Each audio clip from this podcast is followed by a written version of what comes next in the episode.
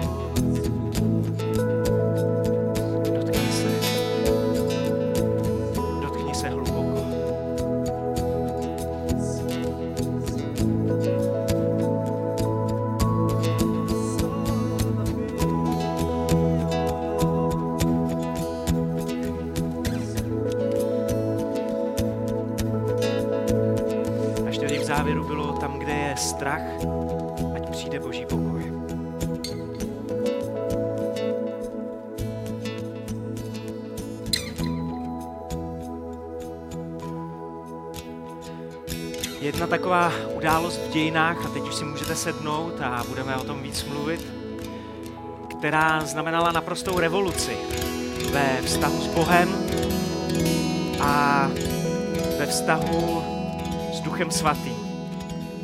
Minule jsme to tady nakousli, že tou událostí byly letnice. A já vám přečtu něco, co jsme si četli už minule, ale dneska se dostaneme o větu dál. Skutky apoštolské, druhá kapitola, jsme v Novém zákoně, jsme v Bibli a budu číst ze začátku druhé kapitoly. Když nastal den letnic, byli všichni spolu na jednom místě. Náhle se ozval zvuk z nebe, jako když se žene prudký vítr a naplnil celý dům, kde seděli. A ukázali se jim jazyky jakoby z ohně, které se rozdělovaly a na každém z nich se usadil jeden. Všichni byli naplněni Duchem Svatým a začali mluvit jinými jazyky, jak jim duch, jak jim duch svatý dával promlouvat. Vítr a oheň Božího ducha. Projevuje se o letnicích naprosto fenomenálním způsobem, ale když budete knihou skutků listovat dál, tak zjistíte, že ještě několik dalších míst v Bibli, kdy když přijde ten vítr a oheň Ducha Svatého, tak eh, se to projevuje viditelně a slyšitelně. A když říkám slyšitelně, tak právě těmi jazyky. Najdete to třeba ve skutcích 10. kapitole, 44. až 46. verš, ale přečtu vám skutky 19. kapitolu, 6. verš.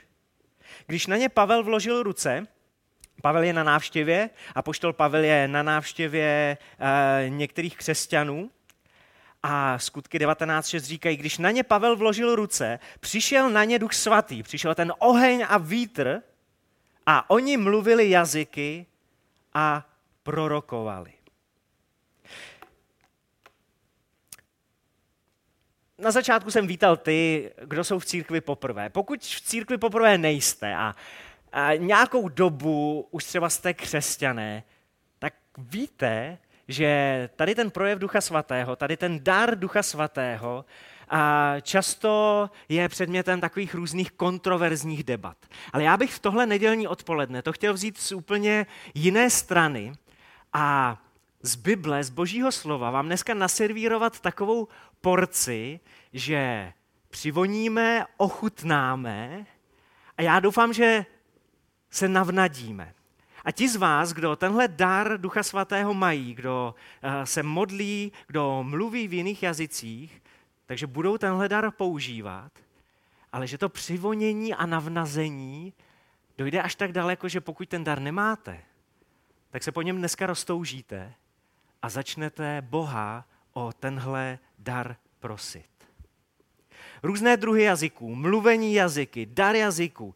Takhle se nejčastěji tenhle projev svatého ducha označuje v Bibli, jde o to, že člověk, křesťan, mluví jazykem, který se nikdy neučil přirozenou cestou a jeho slova, slova tohohle jazyku nadpřirozeným způsobem inspiruje svatý duch.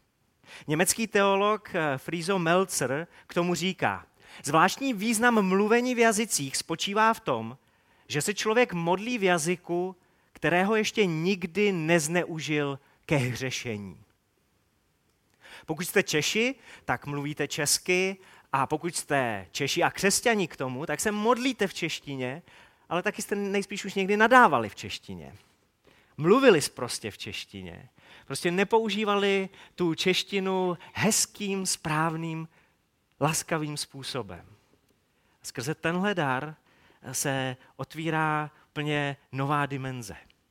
Pastor a biblický učitel Reinhold Ulonska, který napsal úžasnou knihu, která se jmenuje prostě Duchovní dary, a určitě ji doporučuju, tak říká, dar mluvení v jazyku je kouskem navráceného ráje. Adam se nemusel učit mluvit. Mohl mluvit, jakmile na něj Bůh dechl svým duchem. Schopnosti mluvit používal k rozhovoru s Bohem. Tam, kde jsou dnes lidé naplňováni duchem svatým, tam, kde na ně Bůh dneska dýchne, ten svůj vítr, dostávají schopnost mluvit s Bohem řečí, která jim byla dána skrze Ducha Svatého. A Bůh se tak dostává do centra. A kde je Bůh ve středu života, je opět získán kousíček ráje. Jiní nazývají dar jazyků řečí přátelství nebo jazykem intimní blízkosti s Bohem. A víc si o tom řekneme za chviličku. Zvláštností tohohle jazyka je, že nevzniká, nevzniká v řečovým, v mozkovém centru řeči eh, v naší hlavě. Přirozená mluva, jo? Tohle je nadpřirozený dar a nevzniká tam. A poštol Pavel to komentuje následovně, tak 2000 let zpátky. Ale za chvilku se podíváme na univerzitu v Pensylvánii, která vám nabídne komentář eh, ze současnosti. A poštol Pavel napsal, když se modlím jazykem, můj duch se modlí, avšak má mysl je bez užitku. Napsal to ve svém prvním dopise do Korintu 14.14. 14. A v roce 2007 vyšel v časopise USA Today poměrně rozsáhlý článek o práci světově eh, uznávaného neurologa, eh, který se jmenuje Andrew Newberg. A kousek z toho článku eh, jste si mohli ve stejném roce přečíst dokonce v češtině, protože církev bratrská, jedna z českých církví, vydává svůj časopis, který se jmenuje Brána a on v té bráně otiskl kousek tady z toho článku a nazval to celé modlitba v jazycích vědecky. A já vám jenom pár věc z toho článku přečtu. Neurologové z Pensylvánské univerzity ve Filadelfii poprvé zkoumali aktivity mozku u osob, jež se modlili v jazycích. Jak uvedl vedoucí studie profesor Andrew Newberg, ukázalo se přitom, že aktivita předních čelních laloků byla silně omezena. V této mozkové oblasti přitom probíhá kontrola řeči. Profesor Newberg označil poznatek studie za fascinující. Několika ženám nalepili takový ty přísavky na hlavu a zkoumali aktivitu v jejich mozku, když mluví anglicky, když mluví svojí řečí a to jim tam lítalo, že nám to v těch eh, řečových centrech lítá. Tam jsou speciální buneč, buněční mosty a zatímco u chlapů většinou se tam eh, ty reflexy tak jako procházejí eh, v tom řečovém centru, tak u žen tam probíhá sprint. Dokud se modlili v jazycích, tak se to hledělo, ale teda když se modlili v, v angličtině, tak se tohle dělo, ale když se začali modlit v jazycích, tak ta aktivita v téhle části mozku ustala. Když se modlím jazykem, můj duch se modlí, avšak má mysl je bez užitku. Nadpřirozený dar Božího ducha a v podání profesora Newberga jenom v 21. století trochu nějakým vědeckým jazykem proskoumána a zaznamenána v jeho neurolaboratoři. Dá se říct, že v Biblii najdeme minimálně takové čtvero využití tohodle daru. Možná zdůrazním to slovo dar, že to není hračka Ducha Svatého, ale že to je dar a nástroj, který máme nějakým způsobem používat. Jednak je to uh, znamení pro nevěřící lidi. Kdybychom pokračovali dál tím čtením o letnicích a co se tam dělo dál, tak zjistíte, že tam byli lidé z různých národů a když uh, apoštolové se modlili v jiných jazycích, tak ti lidé z různých národů slyšeli svoji vlastní řeč. Prvotní účel tohohle daru, uh, když má být nasměrován směrem k lidem, kteří ještě v Boha nevěří, je to, že má chytit jejich pozornost. Je to pro ně něco naprosto výjimečného. A já vím, že se to děje doteď v různých koutech světa a dokonce v Čechách. Protože znám lidi, třeba ze severních Čech, kteří byli u toho, když se někdo na schromáždění modlil v jazycích a pak tam přišel nějaký Rom a říkali, kde se naučil tak dobře romsky. Protože to, co si se modlil, to byla skvělá romština, ještě dialekt tam od nás z Košic, takže to jen tak někdo neumí. Bůh tenhle dar takovýmhle způsobem používá i dneska. Potom to, ta další oblast jsou uh, jazyky s výkladem tak jako jste viděli před chviličkou, a poštol Pavel říká, že to je vlastně stejné jako proroctví, protože skrze to lépe rozumíte božímu srdci a boží vůli. Ale já bych se dneska chtěl soustředit na to, jak můžeme využívat tenhle projev Ducha Svatého, tenhle dar v soukromí. Jako něco, co pomáhá rozvíjet vztah mezi člověkem a Bohem. A to jsou jazyky pro modlitbu a potom jazyky pro budování vnitřního člověka, jak eh, o tom Bible mluví. Jazyky pro modlitbu to je asi nejtypičtější využití uh, tohodle daru. Um, Stejně jako vaše mateřština, ať už jste tady dneska jako Češi, Slováci, uh, z jakéhokoliv koutu Evropy jste dneska dorazili, Eh, případně světa, abych nezapomněl na USA, tak eh, stejně tak jako modlitba v tom vašem přirozeném jazyce, i modlitba v jazycích zahrnuje celou škálu od chvály až po přímluvu. Tak jako v češtině můžete Boha za něco chválit a obdivovat jeho velikost, nebo mu za něco poděkovat, tak to stejné se děje i v jazycích. Podívejme se na chválu v 1. Korinským 14.15. Budu zpívat chvály duchem, říká apoštol Pavel, 1. Korinským 14.15, ale budu zpívat chvály i myslí. Budu Bohu zpívat chvály v jazycích, ale budu mu zpívat i v té svojí mateřštině. Nebo skutky apoštolské, desátá kapitola. Dneska už jsme je měli tak trošku předlistované. 45. až 46. verš. Věřící ze židů, kteří přišli s Petrem zase pro změnu na návštěvě u pohanů, byli ohromeni tím, že i na pohany byl vylit dar Ducha Svatého nebo tě slyšeli mluvit jazyky a velebit Boha. Bylo tam obojí. Mluvili jazycích a těmi jazyky velebili Boha. Chvála. Děkování najdete třeba v 1. Korinským 14, 16 až 17. Neboť kdybys dobrořečil jen duchem, kdybys děkoval jen duchem, jak by mohl přítomný prostý nebo nepoučený člověk tvému díku vzdání říct amen, když neví, co říkáš? Protože když se modlíme v jazycích a není u toho výklad, tak prostě lidi kolem nás nevědí, co říkáme, často ani my sami. Když ten výklad nemáme, tak nevíme, co říkáme. Ale i k tomu se dostaneme, nebojte. Pořád odklápím tu pokličku. A Pavel říká, ty sice dobře děkuješ. Děkovat v jazycích, to je dobrá věc. Neříká, je to OK. Je to dobrá věc. Někdy bychom tolik chtěli vzdát Bohu chválu. A nejde nám to sformulovat. V češtině, v angličtině, v polštině. Dojdou nám slova. Ale můžeme chválit Boha v jazycích. Jednoduše tak, že když tenhle dar máme, tak myslíme na to, na tu věc, na tu událost, za kterou chceme Bohu poděkovat. A Duch Svatý už si ty jazyky potom vede cestou chvály.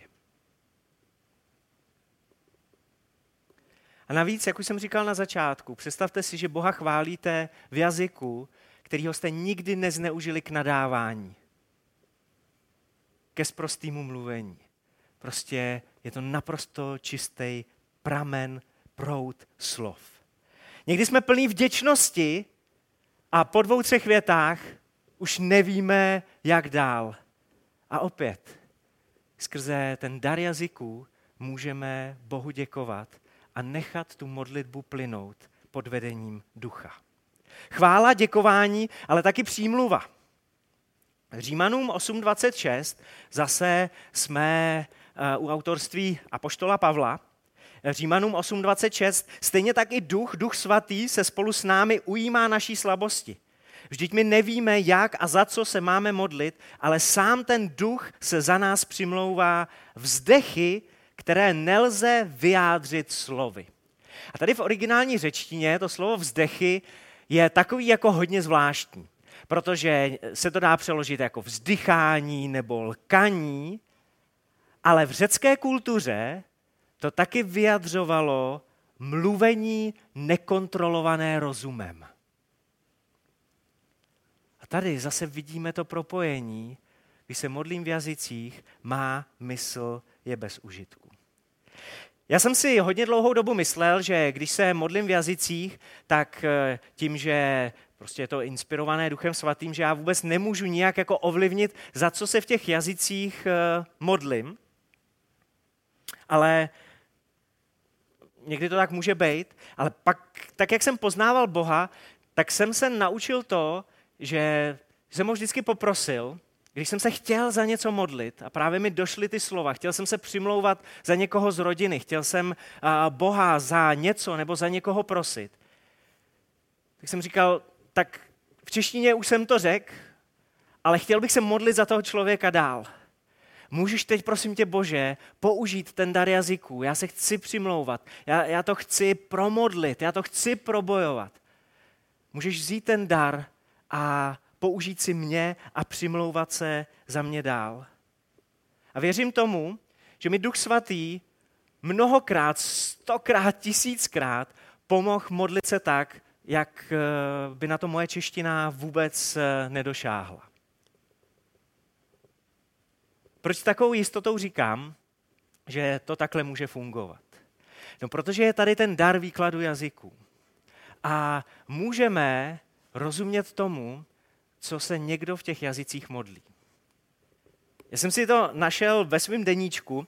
V roce 2007 a jsem byl v Anglii a já, jsem, já jezdím skoro každý rok na takovou konferenci do Anglie a Velmi často v minulosti jsem tam jezdil s těžkou hlavou, že vždycky to tak nějak jako vyšlo, že buď to eh, nezafungovalo něco tady v mozaice a já jsem odjížděl do Anglie a prosil jsem Boha, aby mi tam dal odpověď. Když budu stovky kilometrů od toho všeho, tak eh, aby ke mně mluvil, a nebo se něco vyštěnilo v naší rodině, což byl ten případ roku 2007. A já jsem tam jel s těžkou hlavou, že si nevím rady s něčím u nás doma. Naší Elišku, já mám dvě děti, Davídka a Elišku, a tady v poslední době občas zmiňuju. A rodiče to znají. Malí děti, malí starosti, velký děti, velký starosti. Tehdy, v roce 2007, bylo, byly Elišce tři roky. A já jsem si do deníčku nenapsal, o co přesně tenkrát šlo, ale zažívali jsme nějaký boj uh, o Elišku. Nevím, jestli to byla zdravotní záležitost, to, to, bych si vymýšlel. Ale motalo se to uh, kolem uh, téhle naší vzácné holky. Já jsem byl na té konferenci, seděl jsem tam, nevypadal jsem úplně jako veselý křesťan. A přišla tam za mnou jedna anglická křesťanka a říkala, že si jako všimla, že nejsem úplně veselý. Jsem rád, že mě teda nezačala hned evangelizovat, že jsem jako nevypadal až tak jako úplně zničeně. Ale nabídla mi modlitbu a ptala se, jestli by se za mě mohla modlit a jestli by mi to nevadilo, že se za mě bude modlit v jazycích, že, a, že věří tomu, že, že Duch Svatý bude skrze to jednat. Dala mi ruku na rameno, byla to taková starší anglická lady a začala se modlit. A už to, jak se modlila, přineslo do mýho srdce pokoj. Ale úplně mi spadla čelist, když říkala, no, já teď, jak se modlím, tak mám za to, že mám výklad těch jazyků, to, za co se modlím. A nevím, jestli tomu rozumím úplně správně, protože já mám pocit, že se modlím za někoho, kdo je pro tebe blízký a pořád v těch jazycích slyším jakoby jméno Veliška, Veliška. No, byla to angličanka, tak jí to odpouštím, eh, prostě nerozuměla tomu českému jménu úplně, ale mě skutečně spadla čelist. Protože eh, my jsme se viděli poprvé v životě, já z Čech, ona z Anglie, modlila se za mě v jazycích a přesně se modlila za člověka, za něhož já jsem měl břemeno v srdci, když jsem do té Anglie jel a, a prožíval jsem to tam velmi těžce. A já si do dneška pamatuju, jak, a, to nebylo že, že bych pochyboval, že Bůh v tom s náma není. Ale jak tohle řekla, jak vyslovila to veliška, veliška, tak já jsem si řekl, teď Bůh je v tom s náma tolik. Bůh, Bůh v tom je s náma daleko víc, než já si vůbec myslím a než si dovedu představit. A skrze něčí modlitbu v jazycích mi Bůh poslal tohle potěšení, povzbuzení, tenhle vzkaz. Duchovní dary v praxi, to je knížka, to je poměrně žhavá novinka z nakladatelství KMS a my tady běžně neděláme reklamu. Ale tuhle knížku napsal náš kamarád Peter Butt, s chodou okolností taky z Anglie, který do mozaiky jezdí, lítá, je to anglický pastor a biblický učitel. A tohle je knížka, jeho první knížka, která vyšla v češtině a zaměřuje se na duchovní dary. My v souvislosti s tou knížkou máme pro vás takový dárek. Někteří z vás, nebo většina z vás tuší, ale k tomu se dostaneme až za chvíli. A já bych vám chtěl přečíst Pítovu zkušenost s darem jazyků a právě s tím výkladem. Na konci jednoho vyučování jsme se rozdělili do skupin, vypráví, jak byl na jednom schromáždění. Rozdělili jsme se do skupin s tím, že si to, co jsme slyšeli o duchovních darech, rovnou vyzkoušíme. Muže, vedle kterého jsem stál, jsem znal jen vzdáleně. Žádné podrobnosti z jeho života ani o jeho aktuální situaci jsem nevěděl. Po modlitbě v jazycích následoval výklad. Pítr se za ním modlil v jazycích a taky dostal výklad. Modlil jsem se v těch jazycích za návštěvu jeho syna, aby vnímal boží pomoc a mohl vidět to, co Bůh v životě jeho syna dělá. Pak jsem se modlil, aby Bůh uzdravil jeho bolavá záda. Všechno v těch jazycích. Skončilo schromáždění a ten muž za Pítem přišel se slzami v očích. Vyprávěl mu, že měl ještě ten den odpoledne jet za synem, se kterým se nepohodl, nepohodl a chtěl se s ním usmířit. Čekala ho dlouhá cesta a už delší dobu ho sužovala bolest zad. Ale když se za něj Pítr modlil, tak ta bolest okamžitě ustoupila. modlitba v jazycích a dvě témata tak důležitý pro toho muže, který tam v tu chvíli s Pítem byl. Zmínil jsem taky, že dar jazyků je někdy označovaný jako jazyk blízkého přátelství. To komentuje apoštol Pavel následovně v 1. Korinským 14.2. Neboť kdo mluví jazykem, nemluví k lidem, nýbrž k Bohu. Nikdo mu nerozumí, duchem mluví tajemství. A úplně nádherně to překládá anglický, americký, parafrázovaný překlad eh, The Message. Jestliže Boha chválíš soukromou řečí v jazycích, Bůh ti rozumí, neboť vypravuješ důvěrnosti, které jsou jen mezi tebou a ním. Úplně stejná poenta, úplně stejná myšlenka, tak jak to máme v češtině, jenom takový možná krásnějším jazykem. Skrze modlitbu v jazycích vypravuješ Bohu důvěrnosti, kterým nikdo jiný nebude rozumět. Je to mezi tebou a Bohem. Jazyk blízkého přátelství, ale taky to může být jazyk pro válku. Jazyk pro duchovní boj. John Bevere, americký pastor, který napsal úžasnou knížku o duchu svatém, další doporučení. Když si koupíte tři knížky, které jsem dneska zmínil, tak uh, budete mít nabitou knihovničku. Tak v té své knížce o duchu svatém píše, v dobách, v dobách války si armády vytvářely celé jazykové systémy, aby si mohli předávat své plány a informace v tajnosti. Mnohokrát vyvinou komplikované kódy a komunikují spolu na tajných frekvencích. Proč to dělají? Kvůli utajení před nepřítelem. My, boží děti, jsme získali přístup k nebeské tajné frekvenci skrze ducha. Ta nám dovolí objevovat tajemství božích strategií. A v téhle souvislosti zmiňuje Efeským 6. kapitolu, kde apoštol Pavel píše o boží zbroji a v 18. verši končí každou modlitbou a prozbou se v každý čas modlete duchem a k tomu bděte s veškerou vytrvalostí a prozbou za všechny svaté. Když se modlíme v jazycích, tak nám nepřítel nerozumí. Když mluvím o nepříteli, tak myslím satana, myslím jeho démony a myslím jeho temný království. Když se modlíme v jazycích, tak jsme na té tajné boží frekvenci a vyměňujeme si s Bohem tajné informace. Se modlíme v jazycích. Často přijde nějaký zjevení toho, jak se máme třeba modlit v češtině. Proti čemu ve skutečnosti stojíme. Kde je kořen problému, proti kterému bojujeme. Může to být nemoc v životě nějakého člověka a kořen je v duchovní nadpřirozené oblasti. A žádná pilulka, žádný prášek vám nepomůže.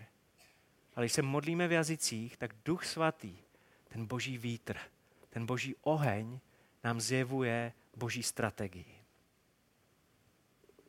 To jsou jazyky pro modlitbu a, chtěl jsem vám je ukázat z různých úhlů, abyste viděli, že na tom talíři, který vám servíruju, jsou samý ňamky. A že je to pestrý. Že to není ovesná kaše prdnutá na, na jednu hromadu, ale jsou to vybrané záležitosti. A ještě v pár větách zmíním jazyky pro budování vnitřního člověka, protože Pavel říká, jak vidíte, Pavel se těm jazykům hodně věnuje. Je to důležitý téma, protože v Biblii je o nich hodně moc. V 1. Korinským 14.4 čteme, kdo mluví jazykem, buduje sám sebe. A Pavel tady používá takový architektonický slovo, protože to buduje se běžně uh, používá když se renovuje dům, přestavuje dům nebo staví dům. A já si to představuju tak, že když se modlíme v jazycích, tak protože jsme chrámem Ducha Svatého, ale některý z nás jsme takový trochu rujničky, jo? že to není ještě ten palác, jako, že to není ještě ten chrám. Jsme takový ty rujničky, tamhle padá chrám, tam, eh, k, eh, chrám, eh, tamhle padá trám, tamhle se propadá střecha, tady je vytrhaná podlaha, pod kterou chcíply myši.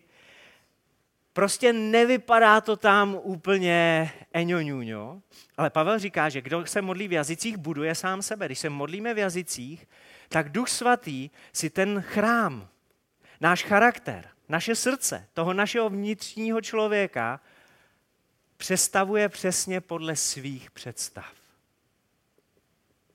A zase dostáváme se do úplně jiný dimenze. Duch svatý si nás přestavuje ve skutečný domov, kde se mu líbí a kde chce být.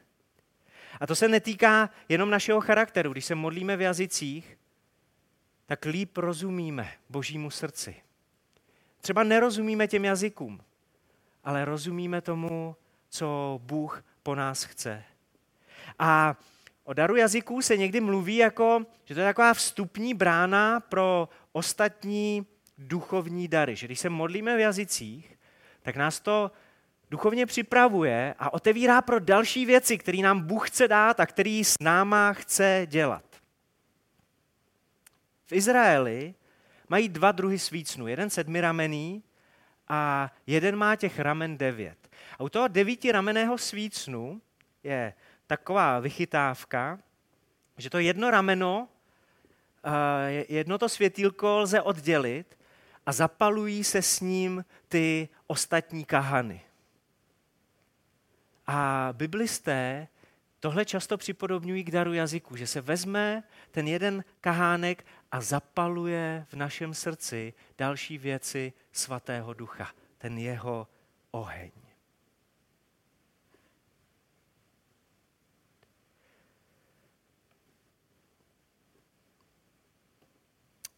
Spousta křesťanů, spousta lidí si klade otázku, jestli tenhle projev svatého ducha je pro všechny křesťany nebo ne.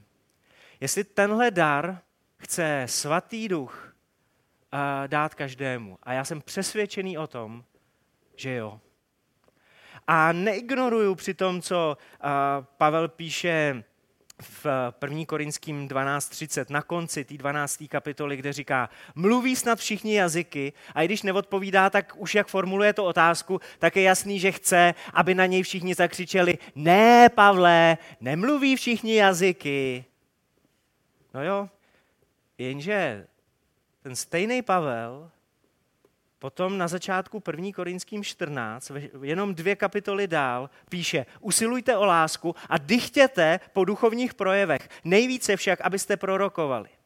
Neboť kdo mluví jazykem, nemluví k lidem nýbrž k Bohu. Nikdo mu nerozumí, duchem mluví tajemství, to už jsme si dneska četli.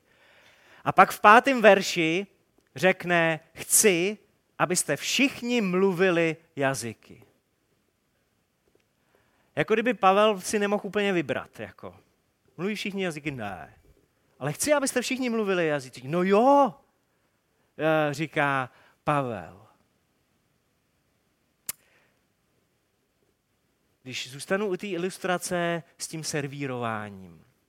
Přece Pavel, když mluví o jazycích a potom řekne v 1. Korinským 14, chci, abyste všichni mluvili v jazycích, tak neřekne, podívejte se, jaký nádherný a dobrý věci pro vás Duch Svatý má, chtěli byste to? No tak ne. Takhle Bůh nejedná. Vysvětlení je poměrně jednoduchý. Pavel mluví o dvou různých kontextech používání daru jazyků. Když říká, mluví snad všichni jazyky, tak má na mysli právě ten dar jazyků, který se používá pro veřejnou službu. Ne každý má dar jazyků, který uh, se používá třeba s výkladem na schromáždění. Ne každý má ten dar jazyků, uh, že je to nějaká řeč z nějakého jiného koutu světa, který bude rozumět nějaký nevěřící člověk. To je to dvojí použití pro veřejnou službu. To Pavel říká, to nemá každý. To má jenom někdo. Ale potom jsou tady ty jazyky pro to intimčo s Bohem pro budování vnitřního člověka a proto, aby se rozvíjel náš modlitební život. A o těchto jazycích do toho soukromí Pavel říká, no jasně, že chci, abyste všichni měli tenhle dar. Abyste všichni budovali svého vnitřního člověka. Aby, aby rost váš charakter. Jasně, že chci, abyste objevili úplně nový rozměr modlitby. A skončím tím, že vám přečtu kousek z Evangelia.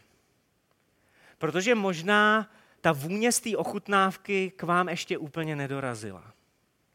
A máte pochybnosti nebo strach. Protože jsou tři takové nejčastější překážky pro to přijímat dary Ducha Svatého a konkrétně tenhle, dar jazyků. Za 14 dní sem eh, přijede chválit eh, Filip Zavřel a povede nás do tichého uctívání a, a dneska je to chlap, má rodinu, dvě děti, ale my ho známe z mozaiky jako kluka a jako teenagera. A jsem moc vděčný za Patrika Soukupa a za další, který Filipovi na té jeho cestě za Ježíšem pomohli, že dneska, když ho vidíte, jak Bohu slouží a jak Boha miluje, tak, tak to je nádhera.